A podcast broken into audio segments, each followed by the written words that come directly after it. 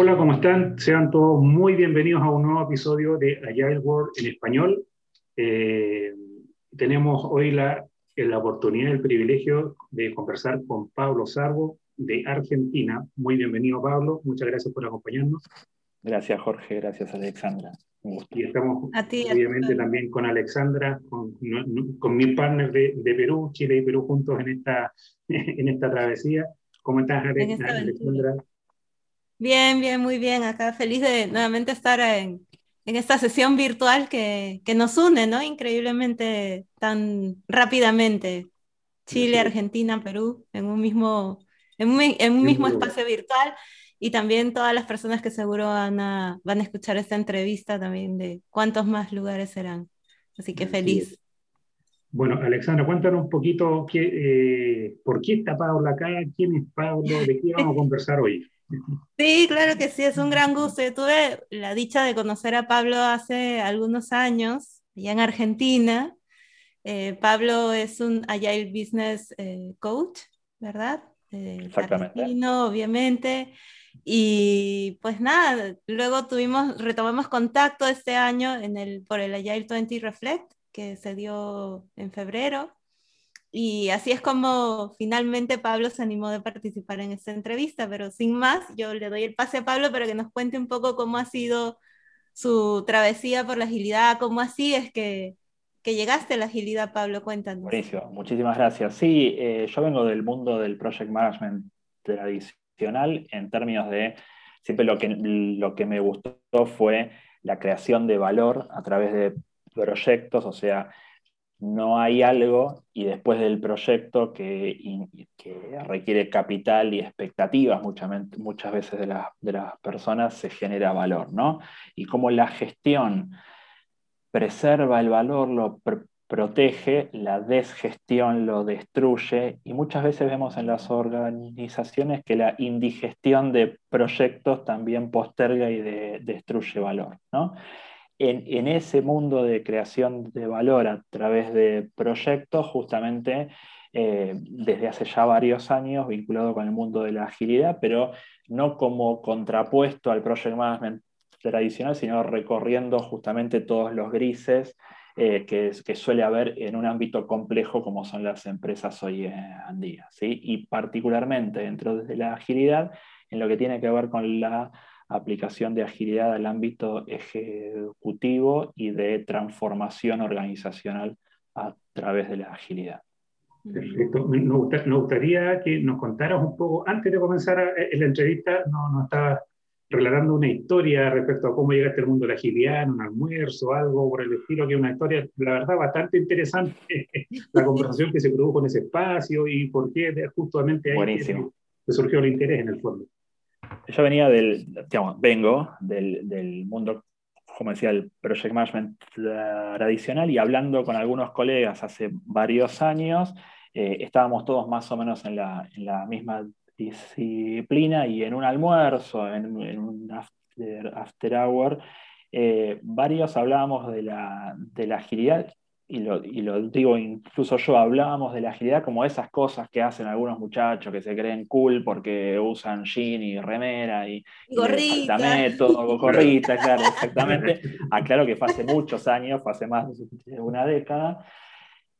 Y lo peculiar de esa charla es que todos estábamos de acuerdo en eso. Y el hecho de que todos estemos de acuerdo en eso me hizo pensar, bueno, pero debe haber otra forma de ver esto, ¿no? Y eso fue uno de los aspectos que hizo que empiece a tomar contacto con el mundo de la agilidad, ¿sí? Y una de las cosas que eh, me abrió el espectro hacia, hacia eso otro. Así que fue también un paso a partir de decir, si todos pensamos lo mismo, seguramente habrá otro punto de vista para esto.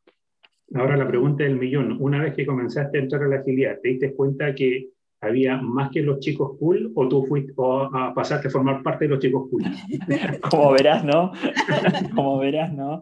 Eh, por dos cosas, porque no soy cool y porque ah, no soy chico, pero, pero sí creo que hay mucha riqueza en esto de aplicar criterios. ¿no? Cuándo la agilidad aporta más, cuando el project management tradicional aporta más y cómo acompañar en los grises, ¿no?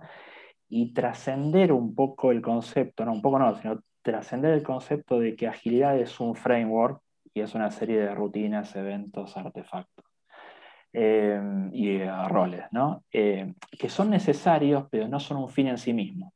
Entonces, parte de tanto, digamos, las dos cosas que, hacemos en Impala, que tienen que ver con formación y con servicios, conceptualizar la agilidad no como un fin en sí mismo, ¿sí?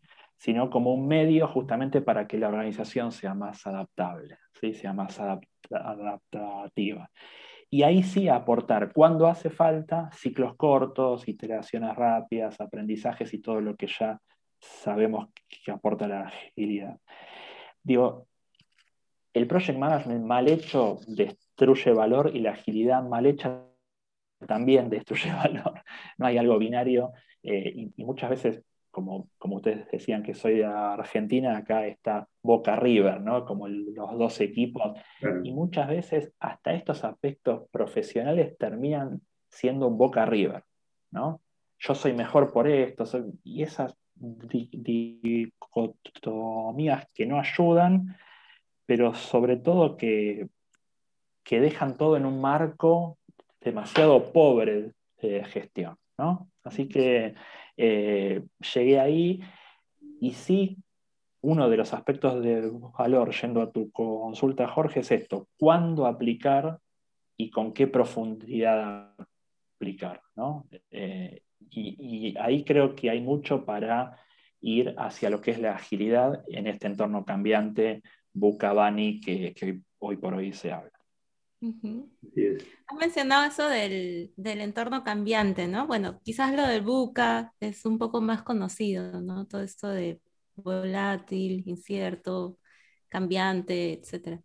Pero lo del Bani, no sé si nos puedes explicar un poco más para los que recién están escuchando este concepto. Yo personalmente lo escuché creo que hace un mes o dos meses que decían, no, todo esto de la pandemia nos ha traído el mundo van. Y yo dije, bueno, ya, recién estaba como terminando, usando tus palabras de digerir lo del buca, y ahora ya me hablan de Bani, ¿qué, ¿qué, es esto? ¿no? Sí, como, como, toda sigla también en parte simplifica un montón de cosas, creo que sigue siendo buca y ahora hay, hay otra que es Bani con B larga, eh, la B larga viene de frágil por, por el término en inglés, ¿no? esto de que la robustez no está dado ni por el volumen ni por la estructura, términos bien tradicionales con los que veníamos, sino justamente por la flexibilidad. La de ansioso, y esto creo que es lo, que a mí más me llamó este concepto Bani, ¿no? de, de ver la ansiedad en el día a día de las empresas, ver la ansiedad hasta en las implementaciones de agilidad. Ah, bueno, pero si implemento agilidad en 15 días ya somos flexibles. Y no, no, eh, no, pero hay otros consultores que, dicen que sí, suerte. ¿no? Entonces, esta ansiedad llevada a todo y que no hace más que crecer la ansiedad, ¿no?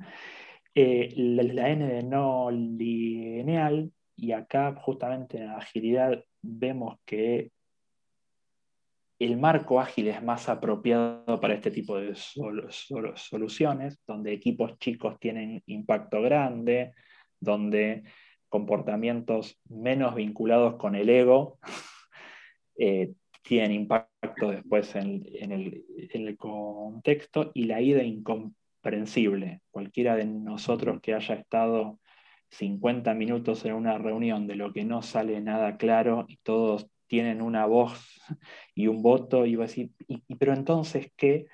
Muestran a las claras que muchas veces no hay foco, pero muchas veces el contexto es tan extraño que hasta cuesta conceptualizarlo. ¿no? Mm. Antes las estructuras crecían piramidalmente, poniéndole una capa más de gestión en el medio y respondían bien a un concepto más tradicional, enfocado en lo que eran los aspectos técnicos, hoy por hoy hasta cuesta conceptualizar qué es lo que pasa. Por eso creo que la agilidad también tiene tanto impacto. ¿no? Y por eso en nuestro enfoque la agilidad también va llegando a ámbitos estratégicos, que son los menos, eh, los menos tangibles, ¿no? donde uno tiene que manejarse más con grises y más con criterios y con cosas menos cerradas. En el ámbito operativo, claramente es todo cerrado o todo bastante invariable. En el ámbito estratégico, todo lo contrario. Lo menos tangible, pero al mismo tiempo lo más decidor en el fondo, porque en cualquier transformación, si el, ámbito estratégico no está alineado, el resto se hace un trabajo eterno e incansable. Correcto, correcto. Tú, mencionabas antes también un acrónimo CIO, que no es, exactamente Chief Executive Officer, como uno lo entendería en un contexto general, sino que tiene un significado a cómo tú aplicas la agilidad. Sí, nosotros vemos la estrategia o un enfoque SEO ¿sí? que tiene que ver con cultura, con estrategia y con organización. O sea, todo proceso de transformación a través de la agilidad finalmente tiene algún tipo de diálogo con el SEO como persona o con el, o con el C-Level, pero tiene en algún punto necesariamente algún contacto con la cultura, con la estrategia y con la organización. Y nuestro enfoque tiene que ver con el contacto con la cultura palpable, ¿sí? porque también vemos muchas implementaciones que se quedan hablando de la cultura y como dice un, cliente, basta de relatarme la fiebre, hace algo para bajarla. Entonces, esto de eh, la, cultura aterrizada en comportamientos, y ahí la agilidad creo que brinda un cauce extraordinario desde los valores, desde los principios y desde, desde algunos marcos de trabajo. Entonces, cultura estrategia, al fin y al cabo, aplicamos agilidad para que la estrategia impacte, ¿sí? no para ver si la daily dura 12 minutos o 18, sino hacemos agilidad para generar resultados y eso necesariamente es la estrategia impactando en el cliente y aprendiendo. Y la organización en estos procesos de transformación tendemos a no hablar tanto de estructura, sino de organización y la agilidad eh, a vuelta da un marco y un mindset genial. En términos de cultura, tú comentabas que la, bajada, por llamarlo de alguna forma, lo van haciendo a través ¿cierto? de los valores, principios, comportamientos. Para irlo, para En términos de estrategia, ¿cómo es más o menos un, un plan o no sé, o una estrategia para trabajar a nivel más estratégico y darle, como dices tú, donde está efectivamente en las zonas más grises y donde incluso de repente cuesta más que las personas, los líderes, probablemente porque están manejando este mundo, porque tienen muchos de ellos años gestionando de una manera determinada y si le ha dado buenos resultados, la pregunta es, bueno, ¿para qué voy a hacer las cosas distintas si hasta ahora no han funcionado? Entonces, eh, y algo que también que se me ve tan lejano, que no sé si realmente será una moda, como sucede con muchos temas, a pesar de que la agilidad no es un tema nuevo, pero eh, por lo tanto ahí llegar la, la, creencia que uno siempre al día tiene que llegar con el dato duro, con la, con la métrica, ¿cierto? Con el KPI, mira, esto te aporta en el, en el EBITDA y en, este, en estos indicadores financieros de tal forma, etcétera. ¿Cómo ahí hacen ustedes ese puente, digamos, para generar este, esta mayor eh, cercanía? Primero, diciendo que sí, que la agilidad es una moda. Porque todos ahora hablan de agilidad, entonces, como, como no pelearnos con eso. Principio de la transparencia ante todo. Claro.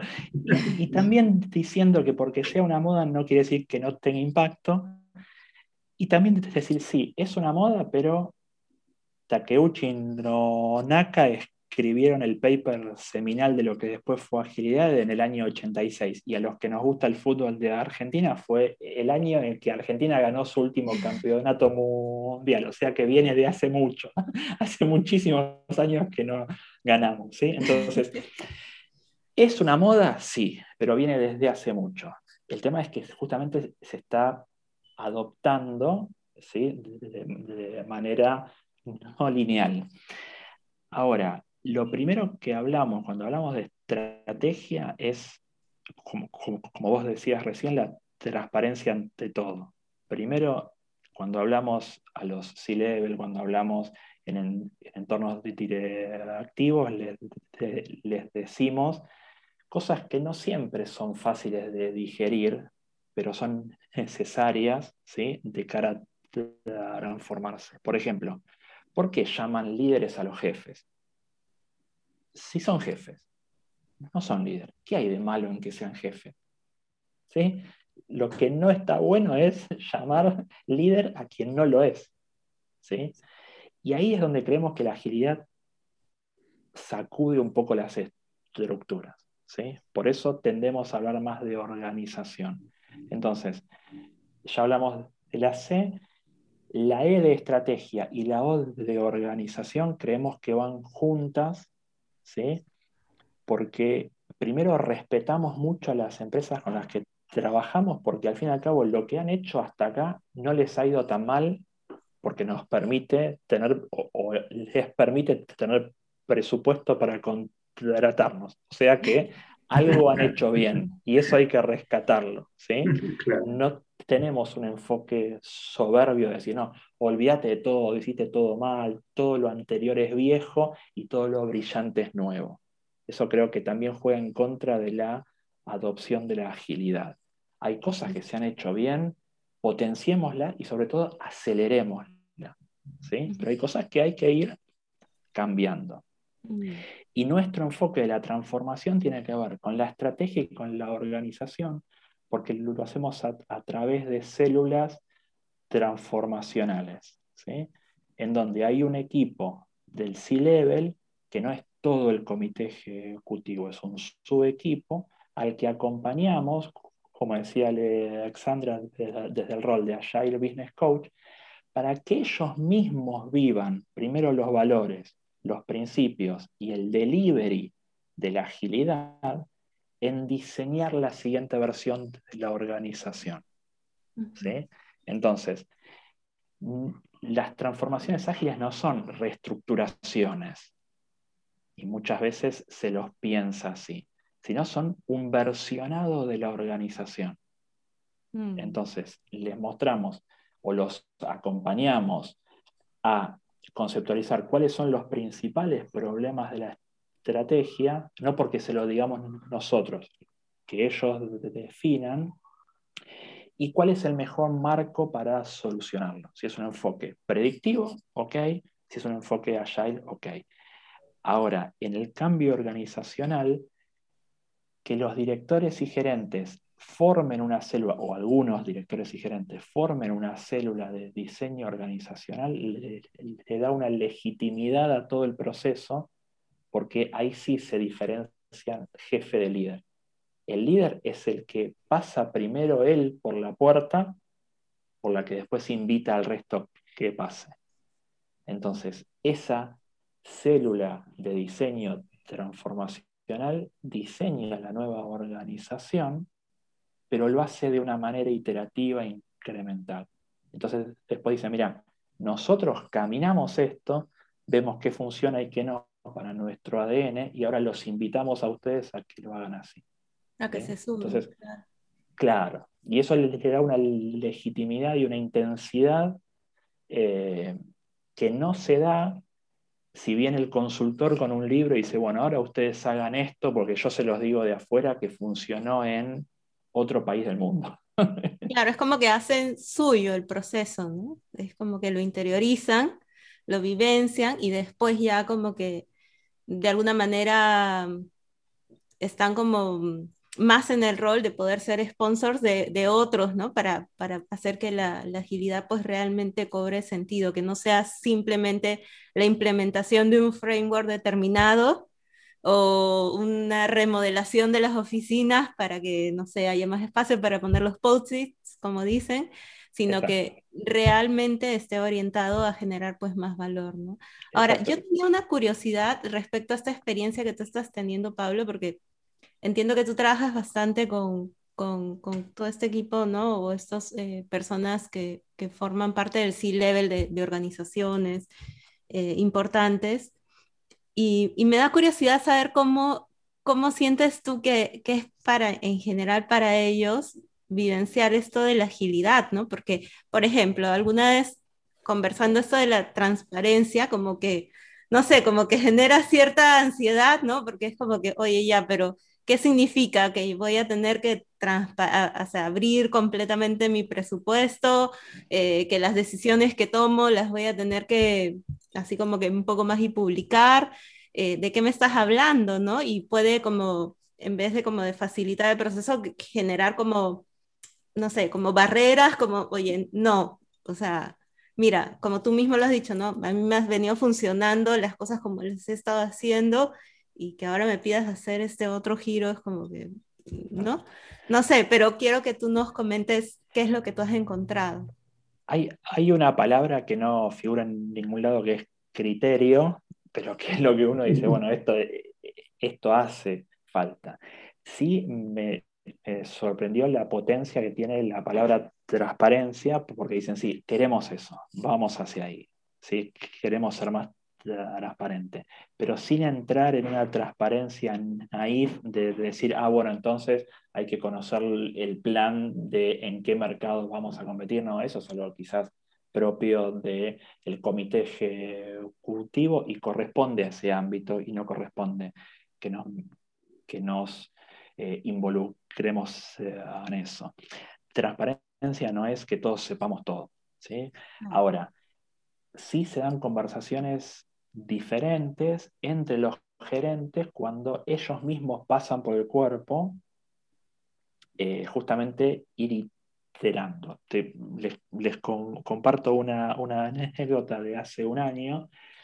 En un proceso de transformación organizacional a través de la agilidad, ¿sí? Em, hicimos esta célula de transformación que era un subset del comité ejecutivo, eh, porque que sea multifuncional, no hace falta que estén todos, pero sí que haya distintas visiones y está bueno que haya más de una jerarquía, que no sean todos directores, que haya, por ejemplo, un gerente, que haya, por ejemplo, algún analista. Entonces ahí se empieza a vivir esto de cómo la jerarquía no necesariamente se rompe, pero se resignifica. ¿sí? Tuvimos nuestro primer sprint, nosotros o yo acompañé desde el rol de Agile Business Coach, ¿sí? entonces, bueno, ahora hay que hacer un sprint, entregables, etcétera, etcétera. Hice mucho push para que el sprint sea de dos semanas. ¿no? Vamos a las dos semanas. ¿Quién es el cliente de esta célula de transformación? el comité ejecutivo que incluye el CEO. Nos presentábamos, como siempre, corrimos para llegar, si eso es algo que la agilidad no siempre resuelve. Llegamos, presentamos, presenta el equipo, etcétera, etcétera. Y el CEO, el CEO, escucha todo, escucha el resto, y si alguien tiene un comentario, les pedimos explícitamente feedback, y dice, me encanta, está buenísimo, la verdad, los felicito. Genial. Y dice, ¿tan bien está? Dice, genial, estupendo. Hicieron exactamente lo contrario a lo que les pedí que hagan. Entonces nos quedamos duros. Dice, yo les dije que vayan hacia el norte, ustedes fueron al sur. ¿A ustedes les parece equivocarse tanto y tan mal? Desastrosa, desastrosa la primera experiencia review. Los directores enseguida querían contestar y explicar por qué. Entonces yo dije, esperen, recibamos el feedback. Dijimos que veníamos a recibir el feedback. Escuchemos el feedback. Entonces, bueno, por esto, por esto, por esto, listo. Tomamos el feedback y después de eso yo le comento al CEO, bueno, salió mal. Consulta. ¿Cuánto te hubiera implicado en tiempo con el esquema de gestión con el que venías antes, darte cuenta que un equipo iba tan mal, iba tan desalineado y se queda pensando y me dice, sí, es cierto, 15 días no, cerca de 3 meses. Digo, bueno, ahí está el, valor de la agilidad. Recibimos el feedback, no, no, te contestamos por qué no tenés razón, porque tenés razón. y nos vamos a ir a trabajar y en 15 días volvemos. Hicimos eso dijo, cambió completamente. ¿sí? Ahora, cuando los directores pasan por esa experiencia, después la digamos, manchan a la organización con otra convicción. Entonces, eso fue una de las experiencias más cómicas, porque no es que salió todo bien, salió desastrosamente mal, pero aprendimos y rápido.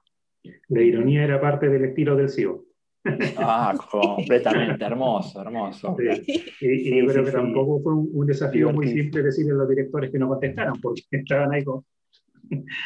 Claro. ¿Cómo nos defendemos? ¿Cómo salimos de esta situación en el fondo? Que es lo, lo que naturalmente uno reacciona.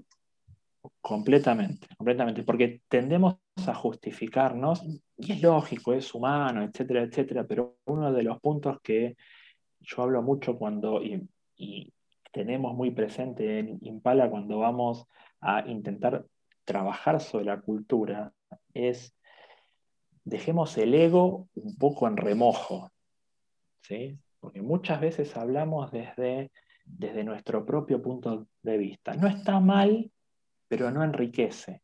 Y creo que mm. ese patrón de la agilidad de justamente equipos multifuncionales ayuda a eso, no para ver quién se impone sobre el otro, sino cómo esta mezcla de colores llega a un nuevo tono más propio para el cliente. Interesante. Y también este hecho de acoger el error, ¿no? Que, eso también es algo que, que, nos invita a la agilidad a como vivenciarlo y, a no vivirlo con miedo, sobre todo. Sí, sí, y, hacer en las transformaciones culturales, intentamos también no quedarnos con el mensaje a veces un poco superficial de busquemos el error, bienvenido el error y a ver quién se equivoca más. Mm. Porque también hemos visto que hay algunos equipos que tergiversan ese, ese mensaje. Entonces, eh, sí buscar ser muy claros con el equipo de, o con los equipos en general, eh, que el error es fructífero mientras haya aprendizaje. y que el aprendizaje en un contexto van y busca es completamente difícil, digamos, es muy complicado, porque no es, estoy en cuarto grado, rindo bien las materias, paso a quinto, rindo estas materias en la facultad, entonces accedo a esta el entorno y justamente hace que el aprendizaje incluso sea como más difícil de bajar. Cuento otra anécdota en un equipo presentado en una Sprint Review donde consiguieron hacer cerca del 15% del backlog. Entonces, el feedback fue malo. Dijeron, no entregaron. Y el Scrum Master dice, no, bueno, entonces nos equivocamos, fue un, fue un error, entonces está bueno porque fue un error. No. no. ¿Cuál fue el, aprendizaje de eso? ¿Viste por qué está mal? No, bueno, pero si es un error, si es un enfoque ágil, podemos equivocarnos. Nadie dice que no, pero mostrame cuál fue el aprendizaje. ¿Sí? Claro, es como que tiene que ir de la mano, ¿no? Error con, con el aprendizaje que te deja. Y con un compromiso de que la agilidad no es permiso para hacer cualquier cosa. ¿sí? que, hay un enfoque naif de, eh, bueno, lo tradicional es vetusto, antiguo, oxidado, entonces ahora hacemos lo que queremos, cuando queremos, de la manera que queremos, y está bien, está validado por el management. Mm digamos, las organizaciones entienden eh, el lenguaje de los resultados y la agilidad es un medio para conseguir esos resultados. Exactamente, de manera más eficiente, de hecho.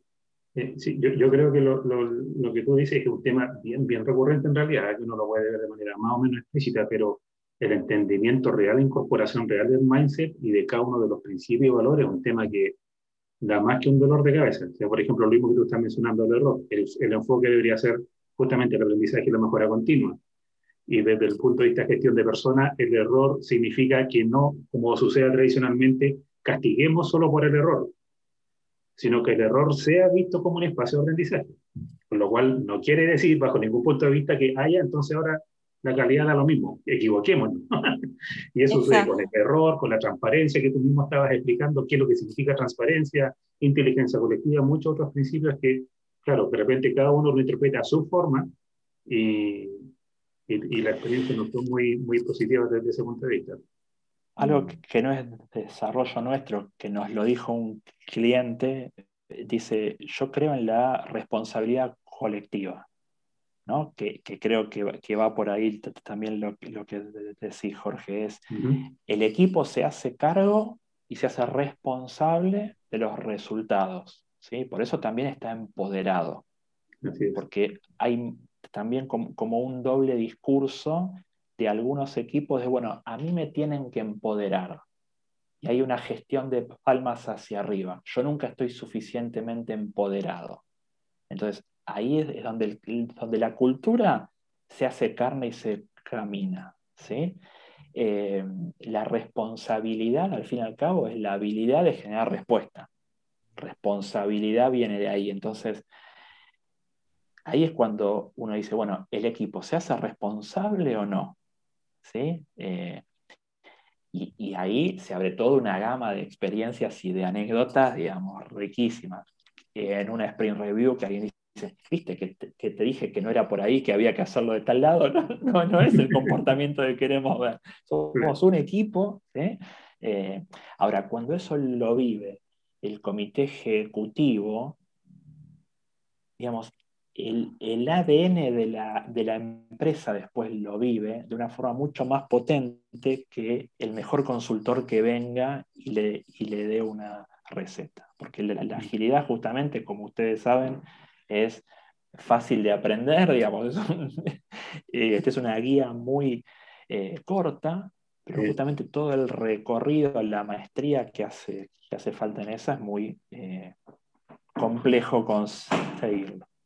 Claro, puede ser una guía corta, pero siento que plantea temas bien profundos, ¿no? O sea, como tú le dijiste, en cada, cada temática como que es todo, todo un mundo, ¿no? Como para poder entenderlo, vivenciarlo y realmente eh, ponerlo al servicio de la organización. Entonces, eh, se puede leer rápidamente, se puede aprender, ¿no? En lo teórico rápidamente, pero realmente vivirlo, esto de la autorresponsabilidad, ¿no? De, está bien, ya, ¿no? Te, este, te podemos empoderar, pero y que tanto tú también como miembro del equipo te haces cargo de, las actividades que hay que sacar adelante, ¿no? Exacto, exacto. Y, ahí hablamos mucho de cultura, de dejar de hablar de qué hice, ¿sí?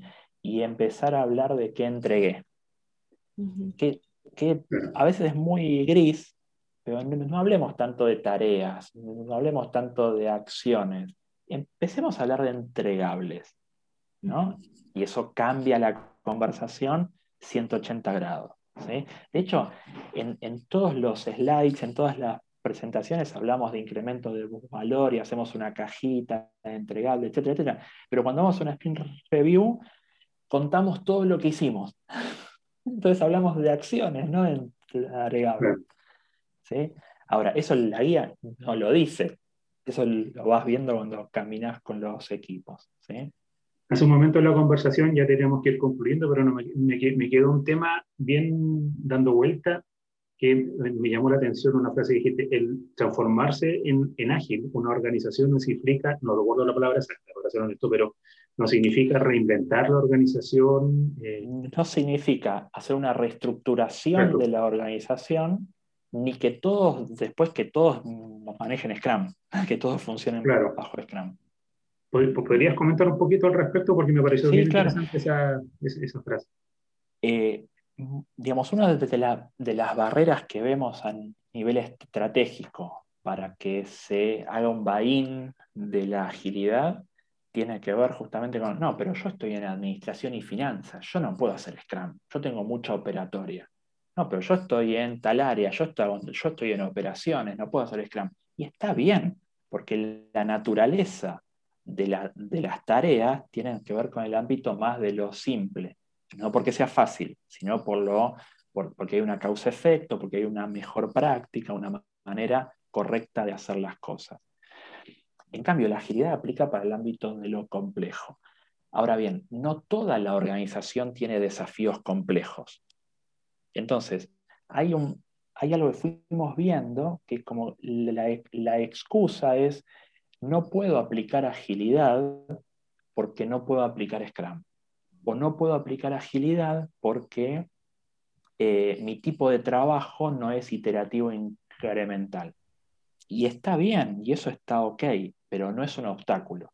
Entonces sí hacemos mucho hincapié en las transformaciones organizacionales en que sí se compartan los valores, mm. ¿sí? Y eso hace que toda la organización sea ágil. Algunos tendrán una forma de trabajo más repetitiva y otro tendrá una forma de trabajo más iterativa. ¿sí? Pero eso cuesta mucho romper y vemos que es una barrera de entrada mental muchas veces para empezar a pensar en caminar a agilidad.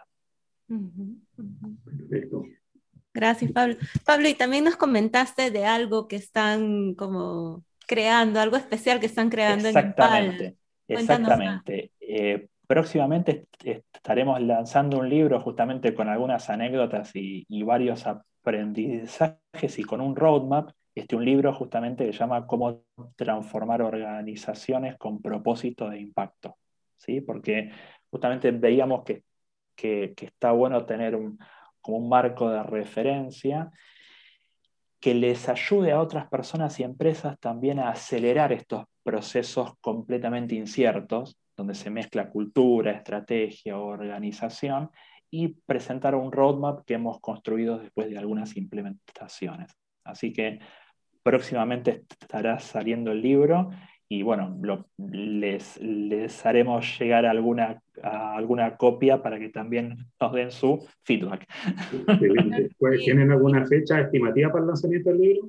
Cerca de, agosto. Creemos que ya para agosto va a estar, este va a estar Y si alguien quisiera consultar en agosto, ¿hay alguna dirección, alguna web o algo? ¿O preguntarte directamente a mí? Pueden eh, enviarme a mí por LinkedIn y pueden también visitar el sitio www.impala.pro. Impala Pro, justamente, Pro viene de proyectos con propósito. Hacemos mucho foco en lo que tiene que ver con el propósito en la creación de valor. Así que pueden visitar el sitio y ahí consultar. Perfecto. Genial, entonces vamos a esperar con ansias ese libro. Yo creo que si viene más encima basado en anécdota, yo creo que va a ser muy entretenido. espero que sí, espero que sí. Gracias. Bueno, pues les agradecemos enormemente, estimado Pablo, por, por habernos acompañado hoy.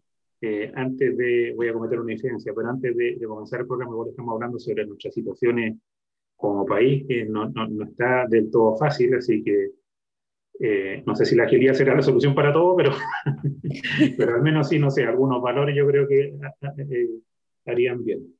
Pero bueno, así que paciencia nomás cada uno de los que estamos en cada uno de sus países y el mejor de, los, de los éxitos y cariños para, para allá, para, para, los amigos de Argentina. No te pregunté de, de, dónde eras tú, de qué ciudad, de Buenos Aires, de Córdoba. Yo soy de la, sí, soy nacido en la provincia de Buenos Aires y vivo en la capital federal. Ah, Así que sí, estoy en pleno centro. Ya pues, muchos saludos a todos entonces allá y muchísimas gracias nuevamente por acompañarnos. Gracias Jorge, gracias Alexandra, ¿eh? un gusto. Siempre un gusto verte. Igualmente. Adiós.